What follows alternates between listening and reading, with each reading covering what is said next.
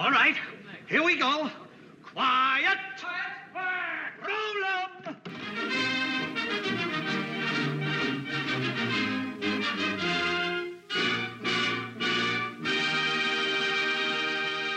Hi, everyone, and welcome back to the Big Picture Podcast. You know us. We take a look at the latest movie news, the films of today and yesterday, and at least we try to put it into some sort of context. I don't know how it works for you. But Um, seated across the microphone from me, as always, is Film Buff Online editor in chief, Rich Drees. And seated across the microphone from me is Film Buff Online contributing editor Natasha Bogutzki. How did that work? Did, did that feel? all- it it feels flow. a little loosier, Yeah. goosier. Yeah, I We've been doing this for almost three years. I mean, it's uh, time to a get away longer from. than that. so We started this before the pandemic. Uh, Ah, we, we do take long breaks though, which we need to still, not do. after all this time, it feels only right that we don't use the same scripted intro anymore. I know, Right, guys? I know. We gotta. uh, I know. I think for the last year, I've been meaning to sit down and write a new one, but Why? Let me just uh, let me just freestyle it for a bit. Let's see what feels right. Okay. How do you guys feel about this? We'll see. We'll see. Let us know. Oh boy. Okay. Well, um, we do have a second retro double feature review of Fright Night coming up later in the episode. Uh, this is I'm already- Halloween Day. yes. And I'm hoping to get this done and posted before Halloween ends. But even if you're listening to it on All Saints Day, All Souls Day, November 3rd, 4th, 5th, whatever, um, enjoy the extended spooky season, I guess. Um, Speaking of spooky season, with the release of next year's Nosferatu, mhm. I thought come spooky season we could open with Nosferatu versus Nosferatu 22 versus Herzog 79. What, what about the original German one? That's 22. Oh, 22. Oh, 22. Okay, I thought you, I was, never mind. Brain fart on something. Um, yeah, sure. I, I'm down. I, Herzog is a slight blind spot for me. I've only seen like two or three of his films. this is really the only one I've seen, but I, so yeah, so I need to kind of dig into that a little bit more. I actually saw Herzog. I was raised on the 79 Herzog version. And then later your on. brothers, we've we've had discussions about your mother. Huh? No, that had Oh. nothing to do with it. oh, it wasn't your mom who showed you that? Because Well, I mean, she showed you every other Yeah. age inappropriate thing. Hey, it's Nosferatu. I know. But yeah, no, I was raised on the 79 version, and uh, it wasn't until later on because it was hard to track down on VHS at the time. It took me forever to actually get around to see the the original silent. yeah, Mm. because it was just hard to get my hands on. Mhm. And then, and then I did, and I was like, oh, oh, they're both good. They're on par with each other. Yes. So. Yeah, that'll be something to talk about, Okay. particularly with I the will- opening of uh, I Robert will Eggers make a year. note of it and try not to lose that post-it note in the next uh, 48 weeks or so. I'll put it in my calendar for October 1st of next year. I like that idea. Let me do it now before I freaking forget That I sounds that sounds responsible and reasonable. Oh wait, I'm being responsible. Oh, Are you okay? I don't know. I don't think so. Um, Well, am I okay? true. Um, anyways, uh, there's not been a whole lot of news this past week. SAG strike is still going on. Over this past weekend, there was some talk that maybe they were close to a deal, but as of this afternoon on Halloween Day, no news. So Not surprised. yeah, which does not bode well.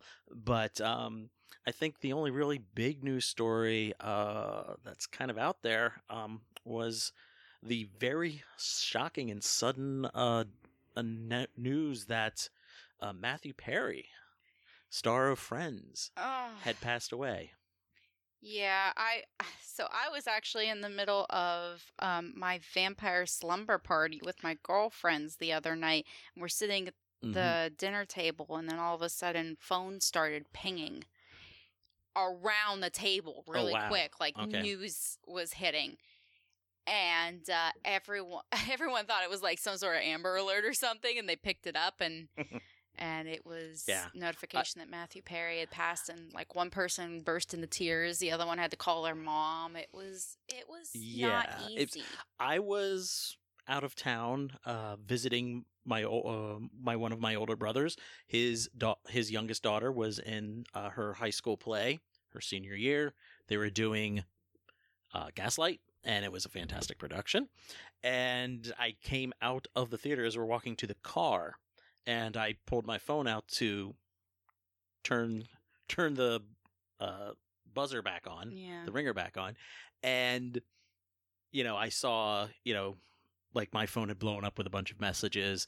Um, very grateful that, of course, uh, our partner in crime at Film Buff Online, uh, Bill Gadavascus, had stepped in and took care of putting up the notification on our Facebook page uh, where we do do those uh, memorials.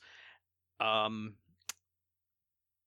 but it, it kind of hit me weird. Um, we were, when I was on the drive down to my brother's, I was listening to uh, some podcasts. I was listening to uh, the Fly on the Wall podcast with Dana Carvey Mm. and um, uh, David Spade, and they had done a very like they did a live podcast at the Groundlings Theater about um, Phil Hartman. They had some other uh, Phil Hartman's ca- uh, cast members from Saturday Night Live, one of the writers from that era on stage, and they were just reminiscing about Phil and what a great guy he was, and some of their favorite bits of his, things like that. And towards the end, they started to talk about what you know what they missed about Phil, and um, I can't remember whom it was, but they said the thing they miss most about Phil is getting to see where his career was going to go. Um, he he very much had that potential to kind of go into a dramatic vein if he wanted to continue, you know, comedy roles, probably even jumping back and forth. And you know, so that was kind of I guess in the the back of my head when you know, I see this news about Matthew Perry, you know, just a few hours later and thinking well, you know, first of all, I was like, "Oh, I didn't realize he was the exact same age as me. He's 54." And it, but, you know, I was like, "Oh, you know, obviously I'm 54. I'm going to say that's too young to go." Um uh, and I don't think But anybody no, I would, would, I would, yeah. I, I would agree that at Yeah. 54 you're too young Mhm. to go.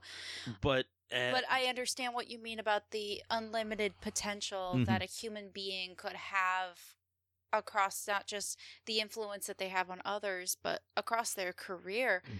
And being gone too soon really hits hard. Um, two in particular that that hit me uh, over my my lifespan. Obviously, Heath Ledger. Mhm. I I was in bed when I got when my father called my mom and it was one like one or two a.m. Mhm. asking if I knew an actor named Heath Ledger. She woke me up and told me, and I burst into tears. Mhm. And the other one, um, which is it, Well- it hits hard every single time I watch Fright Night. Uh, okay, yeah, I figured as much. Yeah, Um, Anton Yelchin, because Mhm. I I had been a fan of his ever since he was a child actor back in like Along Came a Spider, Hearts in Atlantis, Mhm. like when he was like ten or eleven. I Mhm. watched him grow up on screen, so having his demise come so soon really hit yes. Yeah. Oh God, they're, they're they're both tragedies. I re- this is weird. I remember where I was when I found out about Heath Ledger. I don't think I've told this story on the podcast. I've told you this though. I was at a movie theater in line for a screening of Teeth. Of all movies, and uh, we're inside the theater in like the main hallway, and we're all lined up against the wall going back, and I'm standing, literally standing next to a Dark Knight poster when the news starts bubbling back from somebody who saw it on their phone or got a message or something, you know, from closer to the front of the line. So that was It made it made watching Dark Knight very hard. Mhm. Um I I actually so I went to see the movie and then my mom and I walked over to uh, a church bazaar afterwards for a bite to eat and I was shaking after I walked out of Dark Knight and I was just a mess. She had to sit me down on a curb Mhm. because it was like it was like I had went into like a diabetic shock. Like that's just how Yeah. much I was shaking and how pale I was. Cuz knowing that there was the possibility that the role could have affected him or you know whatever it was yes, just, yeah, I I, know what you're saying, but not like wanting to get into the i don't want to get into speculation on it. Mhm. but it it was just i was very young and all of that just hit me all at once um, and i know that for many generations friends was a huge part of growing up it still is Mhm. Uh, well, well, my niece, who you know, who just turned eighteen, um, you know, we didn't tell her until like the next morning, or uh, no, I'm sorry, found later on in the evening once we were back at the house, and you know, I just you know, I realized at that moment that you know she's part of a whole generation that just knew friends through cycles and cycles and cycles of reruns.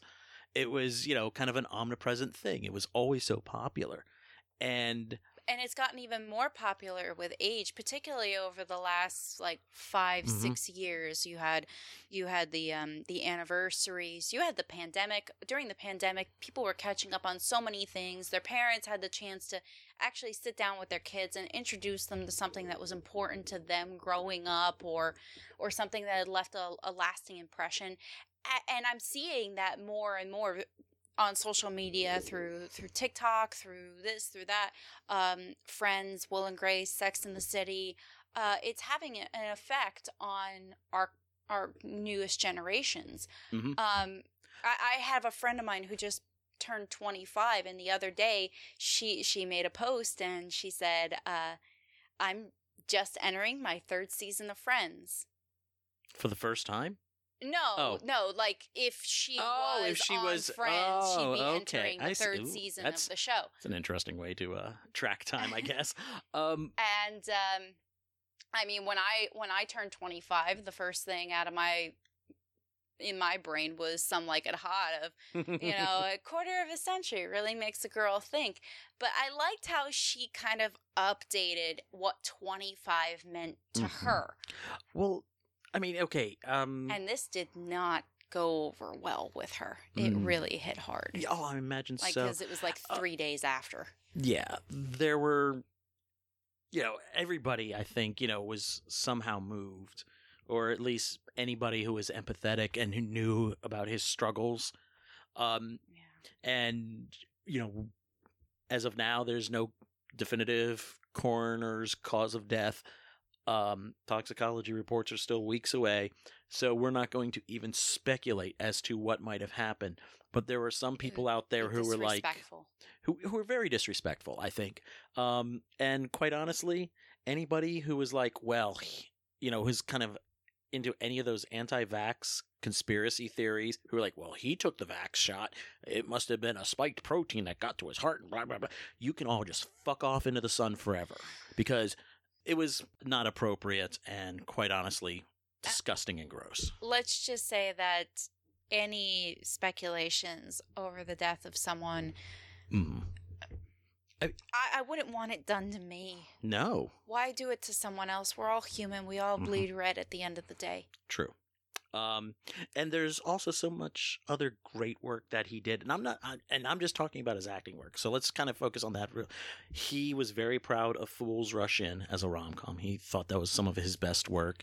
Uh, he did a couple of other TV series. Perhaps the most notable one, to me at least, is Studio 60 on the Sunset Strip. I loved him when he showed Great. up for like one episode of West Wing. well, he was fantastic in Yeah, that. and him working with Aaron Sorkin got him uh, cast, and basically the part of Matt Albie was written for him by Aaron Sorkin, and Mm. of course Sorkin was smart enough to team him up with Bradley Whitford. And Sunday late afternoon, when I got home, I was just like, I'm just gonna pull my Studio 60 DVD set off the off the shelf, watch one, maybe two episodes, and um, just to um kick back and you know enjoy you know watching their chemistry together and stuff like that. It is now Tuesday. and I am I am midway I paused uh midway through episode 20 do you have to record do you this. have the uh, discs for this or Yes, I do. Okay. Yes. I was gonna say if you know where that's streaming, tell us. Um I'm not sure I'm sure there are going to be many people who are interested. Okay, just taking a look here it looks like it is available on Amazon Prime Video. Oof. They are charging two bucks an episode to watch, though, unfortunately. Uh, same on YouTube and Google Play. Uh, but, you know, give it a couple of episodes. One evening, you may find yourself liking it, and you find out 24 bucks for the whole uh, season might be a worthwhile investment, to, you know, for watching over several nights. But beyond that, though, I mean, you know, like I mentioned before, he had his issues that he struggled with, but it was never about his own struggles. He always made sure he was helping when he could other people with their struggles as well. Um, he was very clear about that and making that a part of his life's work, especially, you know, in, you know, the last 10, 15 years. Um, he created uh, what was called the Perry House in Malibu, California, which was a sober living facility for men. He wrote a play called The End of Longing, which is also about his struggles with alcohol, things like that. And he wrote something here, and I found it online. I think this is from his book that came out last year. So, um, but I do want to read it, uh, and as a way to um, hopefully remember him by. When I die, I know people will talk about friends, friends, friends. And I'm glad of that. Happy I've done some solid work as an actor, as well as given people multiple chances to make fun of my struggles on the World Wide Web. But when I die, as far as my so called accomplishments go, it would be nice if friends were listed far behind the things I did to try to help other people. I know it won't happen, but it would be nice. And I think. As Billy Joel said, only the good die young. mhm.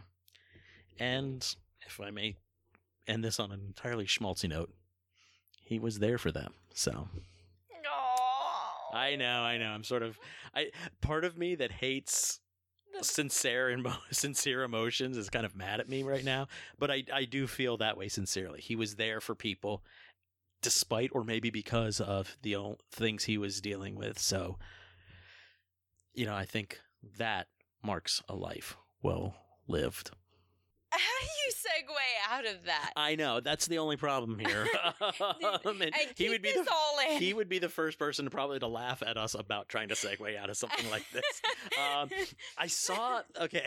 Um, you said you were catching up with um Studio Studios- Six, Studio sixty, which honestly, great performances. I know this show kind of got like roasted when it came out, but there's some really great work in here.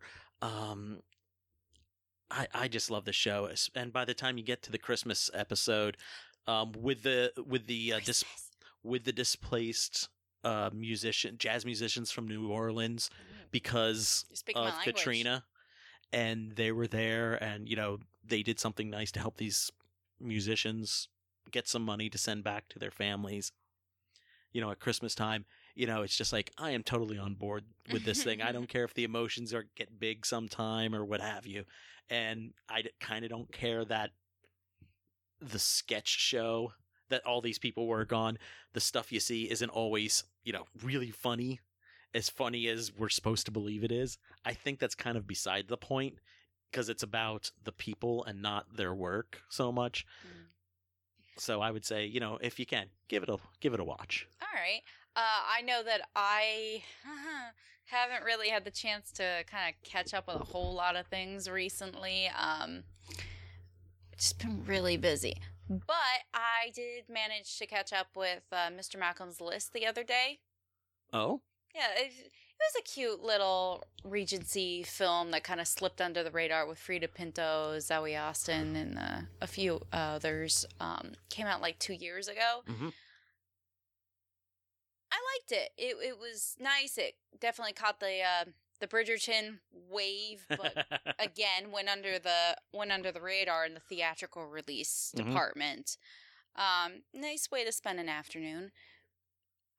Currently, right now, I'm doing my spooky season rewatch of. Uh, you want to answer that question or finish that sentence, Rich? Penny Dreadful. Yep. okay. uh, and then just more or less focusing on catching up with some of the stuff for this podcast that I had Mhm. never seen, like last week's um, Suspiria Argento, and uh, This week's uh, double feature on Fright Night. And you have been a little grumbly to me in messages about this. And um, so before we dive into that, um, I just want to bring up one thing. yes, This was your idea.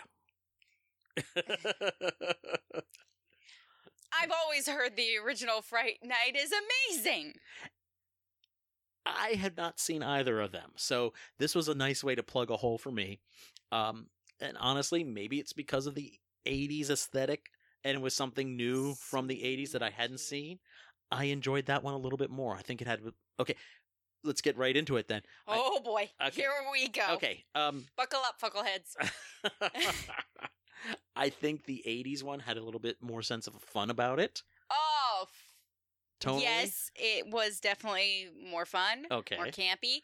It hmm goes hardcore into the uh, the schlock version of horror uh, horror, Horror hosts. comedies and horror hosts, and you Mhm. can tell Peter Vin- Vincent is raped uh, from Peter Cushing's idea. Oh yeah. Yeah. Uh, there's no doubt about that. Um, But I, I just no, no. You didn't like you you you had seen obviously call back to 10 minutes ago here. Uh you saw the Anton Yelchin version. I I do have a special place in my heart for the 2011 version because it's the only move. It's the only actual uh, event that my brother and I went and saw together. It's the only Okay. time we've ever actually spent time as a brother and sister. Mhm. Uh, he took me to see that when it first came out. It's written by Marti Noxon, uh, who Oh. famous for fucking writing Buffy. So of Yes. course, her her writing skills are a little stronger in the vampire department. Mhm. Yes, she is definitely somebody you would want to go to. I hmm. uh I think she's moving she tried to move away from Buffy the the vibe of Buffy a little bit. Yeah, But she's still, you know, strong with vampire lore and stuff. There are things that There's- happen in the remake script though that I don't think work as well as how things work in the original. Um the original is very Okay. much the original is very much a boy who cried wolf story. Would you would you not agree? It's he Uh, discovers something nobody believes him and he keeps trying to get people to believe him until finally they do. but you do realize the whole point of Boy Who Cried Wolf is that the last time no one comes to his aid because no one fucking believes him. Well, it gets to a certain point where you can't do that because otherwise it's just a bummer of a movie. Mm. But I think the the beginning premise is, you know, there. Okay, And then you kind of go into a mo- yeah, a mode where you're The playing with some of the really fucking pissed me off the entire movie. I didn't like a single one of them from the original. Uh, particularly Charlie. I wanted William to take Ragsdale. His, I wanted to take his head off myself. well, he um, was annoying. He it, uh, the thing that the new film does so well that the original fails to do is he only turns investigator when it personally starts to affect his life. When there is a sense of guilt over possibly not believing a friend and then something happening to them. okay. The original one, he's a nosy little busybody who has it fucking coming. The rear window isk of it all states that. And I'm sorry, you got your girlfriend in bed with you after you bitched and bitched and bitched that she's n- not going to fuck you for a year and then Wow. wait, hang on. She doesn't want to fuck you for a year. She's been blue balling you. You bitch about it. Then all of a sudden, she's willing to give herself to you, despite the fact she's terrified of of her uh, of what it's gonna feel like, of being nervous, of not being ready, and then you turn her your back on her in the same fucking scene because oh someone's carrying a coffin. I'm sorry, she had every right to be as pissed as she was. wow. Um. That's in the first four minutes of the movie. Yeah, I know. I saw it. I know. I'm just saying for Um, the people who are watching who didn't. uh, that's that is some strong. First of all, though, how about that oner coming down out of the sky and up the street to the window? How about the oner in the the movie. remake that's in the car? That's really good too. That was actually really good. I did like that. And I Um, actually um, noticed that the way that they did it with spinning the camera and everything is reminiscent of what we saw a few years later in Atomic Blonde. Okay. Also. Children of Men. Um. Mm. I haven't seen And- that in so long. I need to rewatch. Okay. And did you realize who the person in the other car was that kind of hits them and then gets attacked by the yeah, vampire? it's Chris Sarandon. Okay, from the original. Yeah. Okay, oh okay. God, I noticed that almost immediately. Okay, good. Even though I hadn't seen the original, I was very well aware that okay. Prince Humperdinck turned, you know, neck biter. um now I think in terms of like 80s teen horror slash sci-fi, you know, lighthearted, not straight out comedies, but you know, movies like that, genre films. These kids weren't quite as unctuous as some of the other ones have been. Some other characters, some other films. I I do think um, Evo slash Ed in the original is is a bit too much.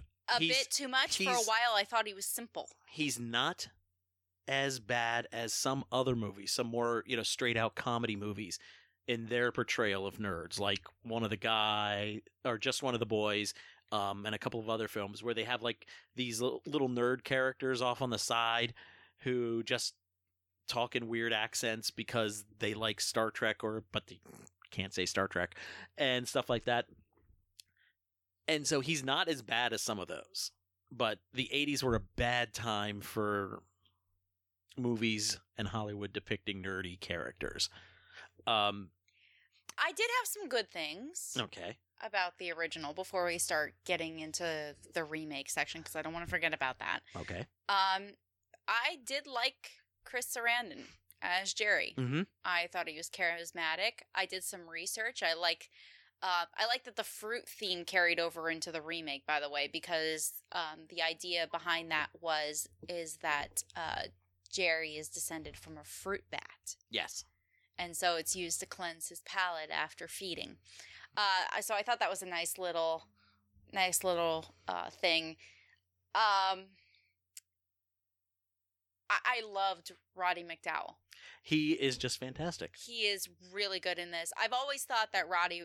I'm gonna really piss some people off. I always thought Roddy was a better actor than Malcolm, because Malcolm has a tendency to go very big. Mm-hmm.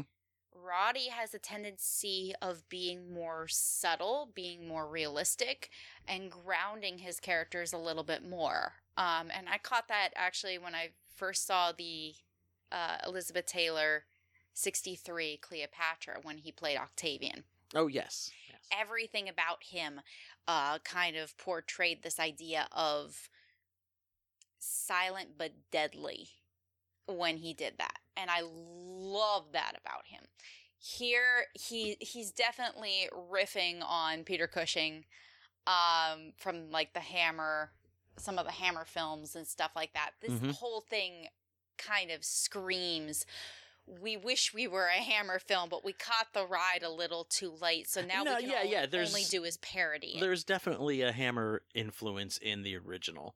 Um, I even like the meta ish of yeah. It, the only thing people want to see is masked uh, masked men going around killing young virgins. Uh, so I thought that was a nice little Mhm. snark to the the slasher genre. Uh, Roddy, I think, is fantastic. Um, I, I oh boy, I, I have things to say about that club scene. Oh, I do like yeah, it's it's there's a level of creepiness to it now. That's just creepiness, horrible horrible. Horrible to watch. creepiness, I do like He's a- though. pedo. I know. I well, if you really want to look at things, so Oh, no, is no, no. Edward Cullens in Twilight. Uh, but But- the, di- but the difference is is he is also living the life of a teenager. That's I'm true. not defending Twilight. Yes, it's absolutely true. He's also a pedo. Pretty much anyone who is a vampire has a little bit of that in them no matter what age of the human you're going after because you're always going to be older than they are. Well, yes, by a ridiculous amount. Um, But I think the difference between really quickly between getting between a 400 year old vampire and a 17 year old girl. well wait, no that's not even what I'm getting at between the original club scene and the new club scene is that in the original he's specifically targeting um Amy as almost like a reincarnated love Mhm. interest um and turning her from girl to woman. Did you see how her hair changed during Oh, the yeah. fucking club scene? Uh, yeah, fuck off. But in the new one, he's not targeting her because he has really any interest over her. He's targeting her because he is an animal. Mhm. He's claiming. He is stealing. He's taking her because he doesn't really care, but he knows Charlie cares. Mm-hmm. And I think that's a bit more simplistic. I think the original, at least, yes, it's, you know, oh, my long lost love. It's something that we saw in Dark Shadows. Bram Stoker's uh, Dracula, Bram which, Stoker's- which it- does it better because she obviously. well, we see it later in Bram Stoker's Dracula. But Yeah, but I mean, like in the '94 or oh, sorry, is it '92 or '92? somewhere One of there. Yeah. But um, in that one, it, I feel like it's okay because they do sort of imply through um moments where she has where she's having flashbacks over Mhm. dinner where she goes, you know, and what about the princess? There's always a princess. And as we see her, she starts to cry. Her face is a river. The river that she died in. It's implied that she sort of remembers Mhm. or gets ideas that of a past life. Yes. Whereas I mean, here, there is no implication of that at all. does there need to be? Or maybe it's the implication is that no, it's just a coincidence that she looks like his long lost love, and that's what drives him to do what he does. It doesn't have to pay off like that. But Um, he doesn't. but then I- after it's it's under capturing her, it's underexplored. Yeah, but then after capturing her, he has no desire to truly protect her. There's a fucking stake sta- sitting right in front of her when he locks Charlie in with her. Well, that's him taunting Charlie. But he, loves but her. he had he had the he felt well. I've turned her, forgetting perhaps that you know if he's killed before sunup, she'll revert. So that's a that's a great way to raise stakes. No pun intended. no, it's a great way to but- raise stakes, but from a story point, the story point does not work because if this man really loved her so much because of her possible connection to a long lost love, there is no way in hell he would jeopardize her by putting her in danger like that. Depends. Was his love for her greater or less than his need to torment Charlie?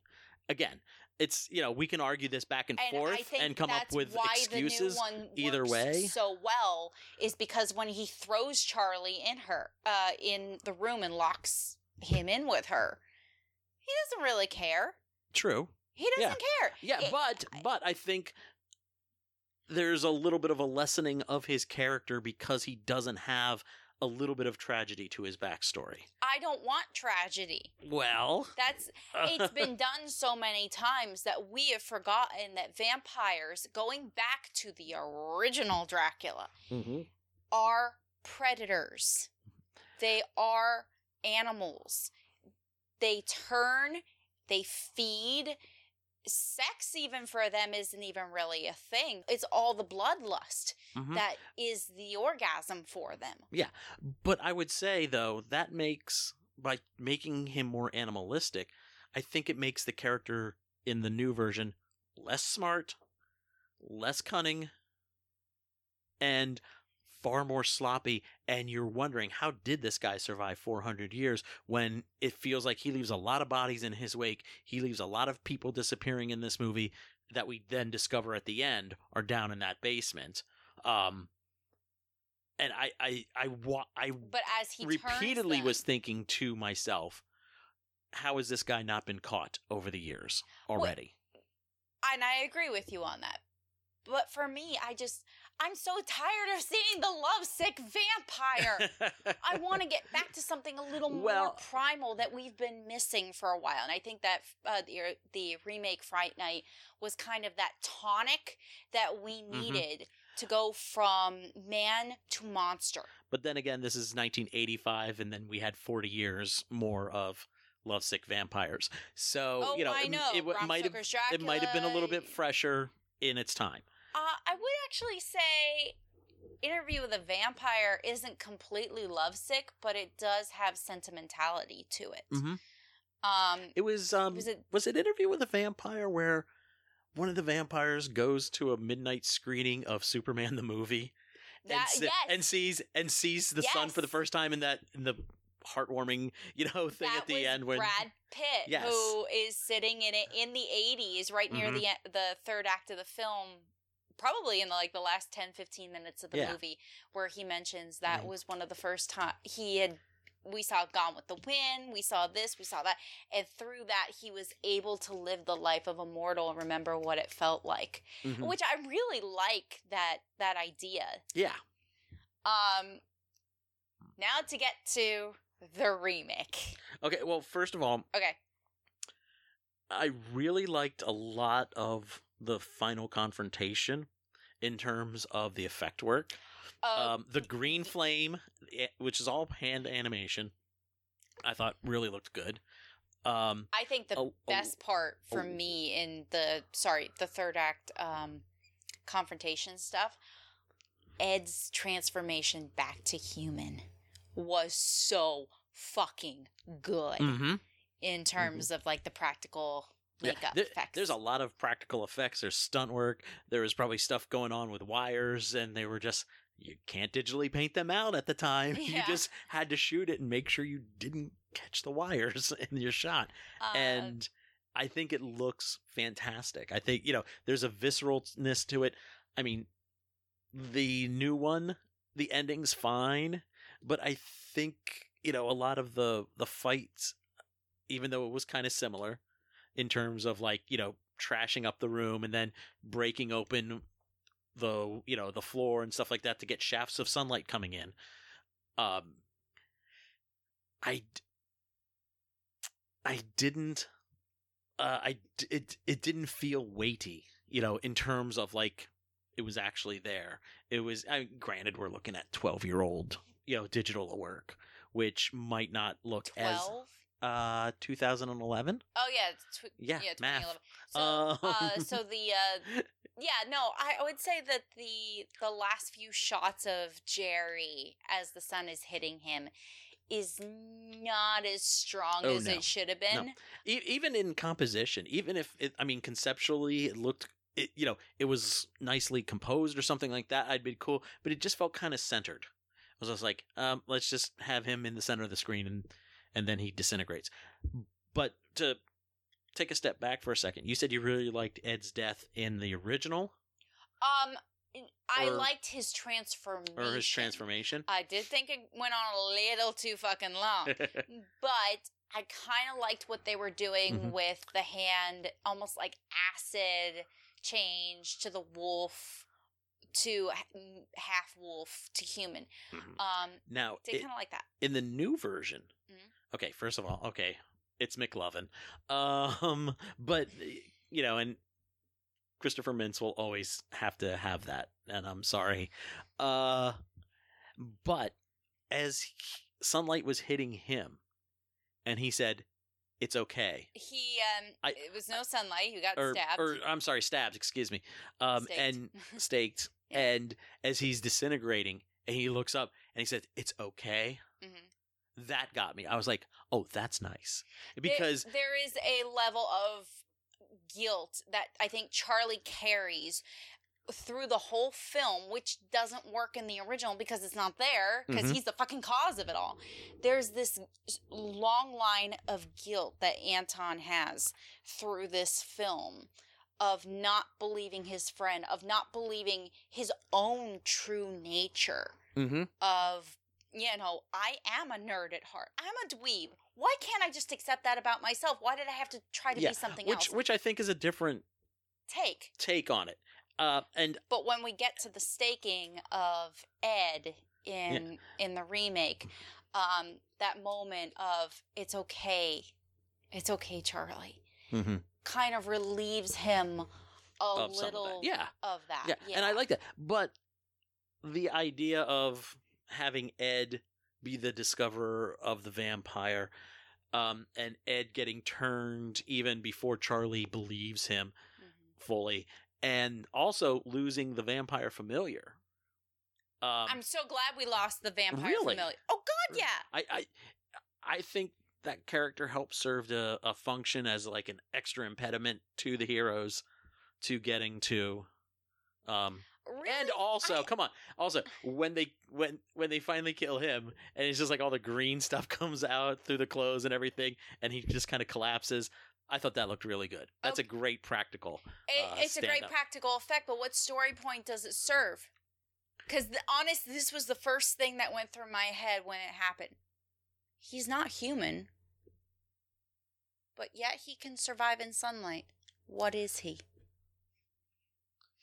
Um See my point? he's a familiar might have been kept alive through magics from the vampire that somehow still i don't know but it was There's no did- such thing. it- Even. Renfield was human. it doesn't matter i don't think it matters classifying what he was Then Just- why does it matter if we have him if he serves no purpose? he served a purpose to the other character In the help- original, yes. To help- you know protect him to help do his things that he needs done during the daylight and i do like the idea of transplanting the story to, from you know iowa to las vegas suburbs And I think by also yeah, transporting Yes. it to the Las Vegas suburbs, we can lose that sto- that mm-hmm. that person who says, "Oh, I'm the roommate. I live here." Because we need to have someone kind of roaming around the house during the day to protect him. But in Las Vegas, you black out the windows, you say, well, he works on the strip at night, he sleeps during the day. Boom, you don't need him. You don't need that protector because eh, no one's going to think otherwise of that. I don't know about that, but we'll agree to disagree on that point. Um, one thing though about the Peter Vincent character that kind of bugged me. It, it was like the one change I didn't like. I like the idea of okay, maybe he's a Vegas Strip magician who does stuff. kind of Criss Angel vibes. Yeah. Uh, th- oh my God, they were very much making fun of uh, Criss Angel, And I love that. but. I wanted him to actually be a non-believer, and then for him to show up later on and goes, "Eh, my parents were actually killed by this guy 20 years ago."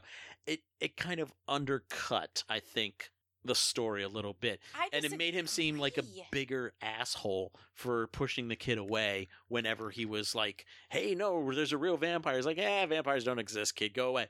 I, I think it made him look like a bigger douchebag about it. I'm okay with that. Don't think I it, I think it hurt the character. I think it helped the character. You want to know why? Why? PTSD. I don't think there's much evidence in the film to say that's why he did that. Come on, McLovin walks into your room even after you admitted that vampires exist, and then you immediately run for your fucking panic room and lock yourself in. That right there is enough. He. I just took him as a coward. No, I took him as he has PTSD from that and will avoid putting himself in danger at all costs because he knows that that vampire is still out there and probably will come for him at any minute. He's not exactly hiding, even though he says, I got really good at surviving and hiding. He's not really hiding. He's out there in the fucking open. So, yes, of course he would build a fucking panic room. He comes into my house. Where am I going to go?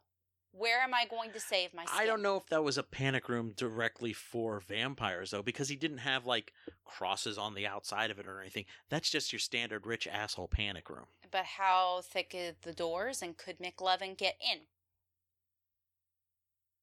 Maybe, maybe not, but those would be also be thick doors to shield against um potential kidnappers armed with guns, things like that too. So I, I think the panic room was not vampire related. I think it was just standard rich person paranoia to have a panic room. I mean, yes, but at the exact same time, I think there is there is a point to that. It's not just yes, rich person can have a panic room, but for when I saw it, he wasn't scared until McLovin said, "You're gonna have to get close to use that." And then all of a sudden, it became very real. Mm-hmm. And that's why he went to where he felt he could be the safest. Because he knows he has no, he will not be able to get that close. That's why he tells Charlie later on that torch him, a vampire on fire, is not thinking clearly. He goes, Well, if he's on fire, how the fuck do I get close enough? Yes. Because even he knows he can't get that close. Mm-hmm.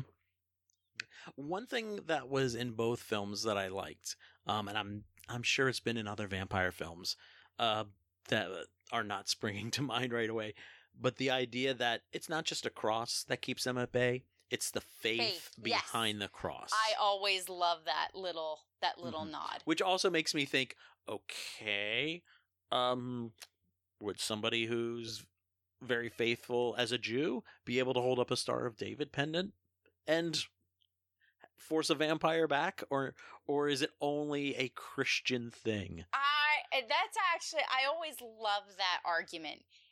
And I think for when I think of that, my brain ghost. and I've been seeing where they're like one of the best things I've ever seen in a horror film is when and as shitty of a character as this guy is, Benny from the Mummy holds oh, up Oh, yeah, yeah, every yeah, freaking okay, faith yeah, and starts yeah. talking in it to try to deflect Imhotep and the 99 Mummy. Mhm. He goes from, you know, Christian to Jewish to to Muslim to this one to that one. He's trying every single pendant to save his ass. Mhm. And I love that. And I would love to see that in something else where it might be of more use. Yeah, I, I think there's interesting stories probably to be found in the idea of somebody of you know of a true faith. Encountering a vampire and not just going, "Oh, it's a spawn of Satan," because you know it just I- I- sounds like uh, the easy cop out. Um, it is an easy cop out. where you could have this character reflecting on their faith, questioning their faith, you know, exploring. Whoa, wait, why is my faith powerful against them?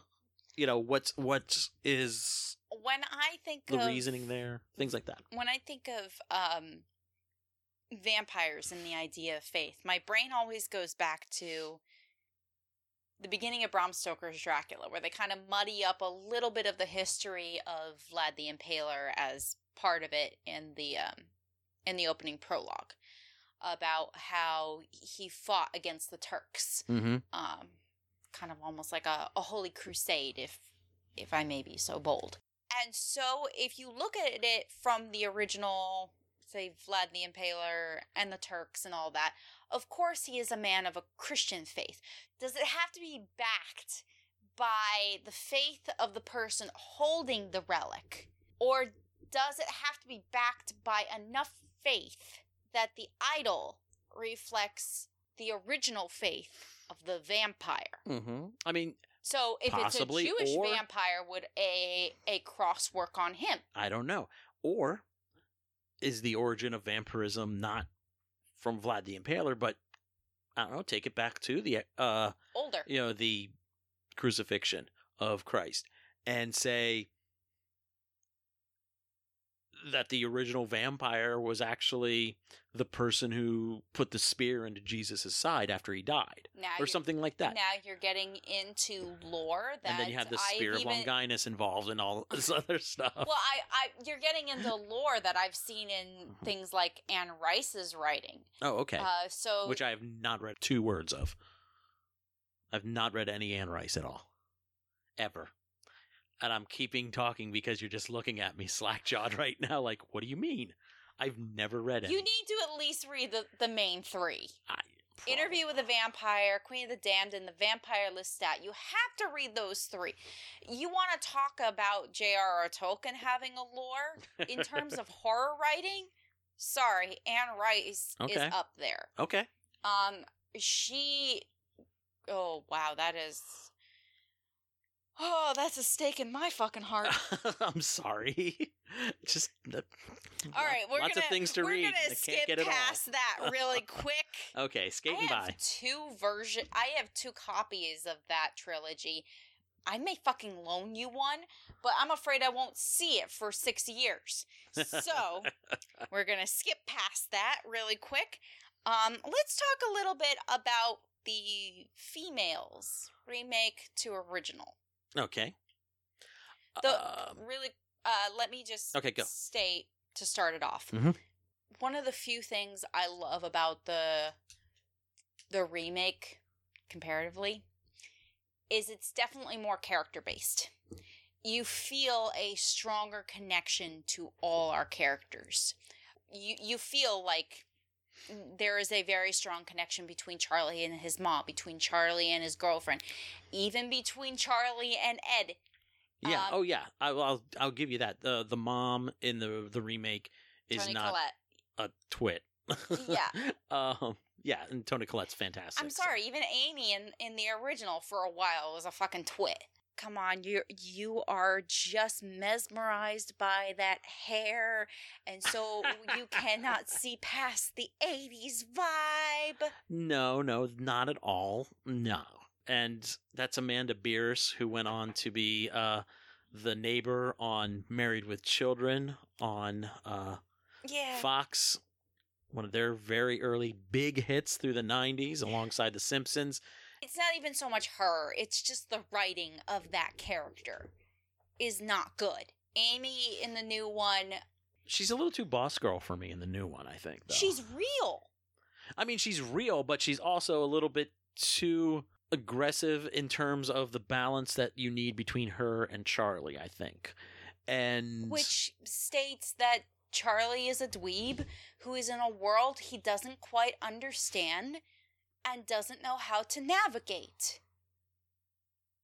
And I and I think his true power comes in when he accepts that he walks in both worlds. When uh, we see him transform and he suits up to go into that basement, all of a sudden he put all the 80s kids who thought they were vampire hunters i'm looking at you two boys from the from the lost boys to shame he becomes the most competent high school teenager to vampire hunter i've ever seen and it's not just because of his love for amy it's because he learns that in order to truly have the confidence he needs he needs to stop acting like macho and he needs to understand that his intelligence is also his strength. And I think that helps when Amy and him are sitting at the hospital and she goes, I knew you were a dweeb. Do you think I wanted some dude? Like Mark or blah, blah, blah, blah.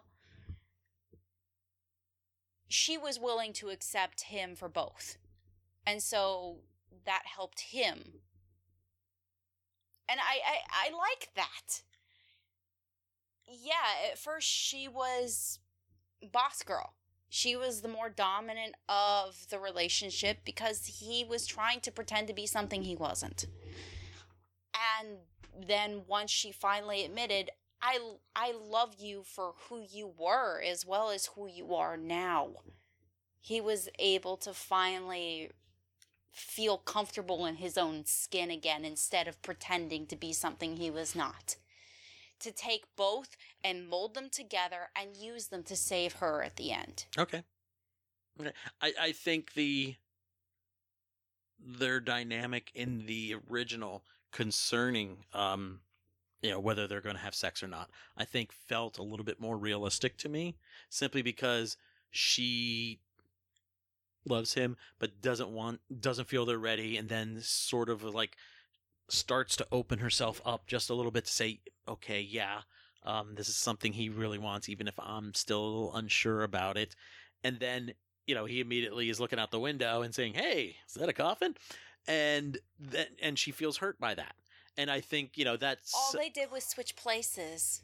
You do realize. yeah, And I think that but works but better think- in terms of their social standing.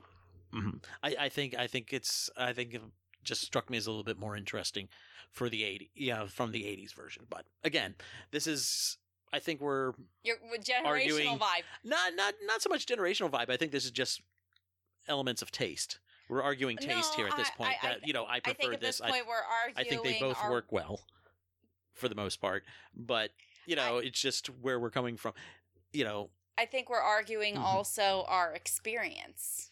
That could be it too that could be you know Yeah. um Um, I, I, I, and not just me. I know when I was in high school, the women definitely had a little more um control in that area because the pe- the girls who were popular who did decide to go for nerds uh the, the nerdy boys didn't exactly have an idea of how to be hands-on in that area and let me tell So, you yes- the, the 80s they weren't going for us nerds so So we had to be the one who was like, it's okay. This is what you do. We had to be the one to to kind of initiate that. Mhm. So coming from 2011 when I was 16, I could definitely say that was accurate. Um okay then okay that's fine that's fine too and but I and that's like what I how- like about these discussions too, because we, you know, you know, as great friends as we are, best friends, you know, we still have different experiences that you know influence into who we are today. yes. So it's always nice to not just talk movies, but get to know you a little bit too. Aw, Sometimes, thank you. yeah. I really do love the um the arc though that that helps create through this story Mhm. because the original version of Charlie for me never felt like he quite manned up to where he needed to be in order to save anyone. Okay. Here it felt like in order for Charlie to to save the people that he cared about, he had to truly first save himself. Mhm. But I I got to talk first David Tennant always fun, Oh yes. but it's Colin Farrell that steals this movie. Yeah, I mean, okay, in, in terms of having just a character that's there on the screen and you can't take your eyes off him, I can see why they decided not to go with a familiar character for for Colin Farrell because he's just he's magnetic in an animalistic way to call back on that. Yeah. So so you don't need like him to have a sidekick because he's just there. yeah, no, That's that you know, that's taking out of the story logic point and just going on screen magnetism. it drives me insane that Colin Farrell is as good as he is. You, you see him in something in like Banshees from Inisherin, where, where he is bumbly, he's awkward, he Mhm. almost doesn't know what to say three quarters of the time and is afraid of what's going to come out of his mouth the other quarter. Um, and then you put him in something like this, where oh my god the the my favorite scene in the in the entirety of this movie is when he comes over asking Charlie for a sixer of beer. Mm-hmm. And Charlie keeps him at bay. So much tension there. Oh, it's fantastic. There is he his eyes are constantly darting. He's looking at everything. He's watching everything. Um and then when he starts to talk to Charlie about how his girl is ripe and his mom's putting it out and Mm. there yeah, that's ugh. there's a creep misogynistic factor there which Mhm. is accurate because he's 400 years old um but there's also that subtle underlying threat which i like because the original one's a Mm-hmm. little too hardcore a little too just forthright with i'm going to give you a choice forget me or i'm going to kill you yeah. here it's it's a little more subtle and a little more underneath the skin and that gives me ugh, just send a chill down my spine he is so much better than this movie really demands him to be or needs him to be.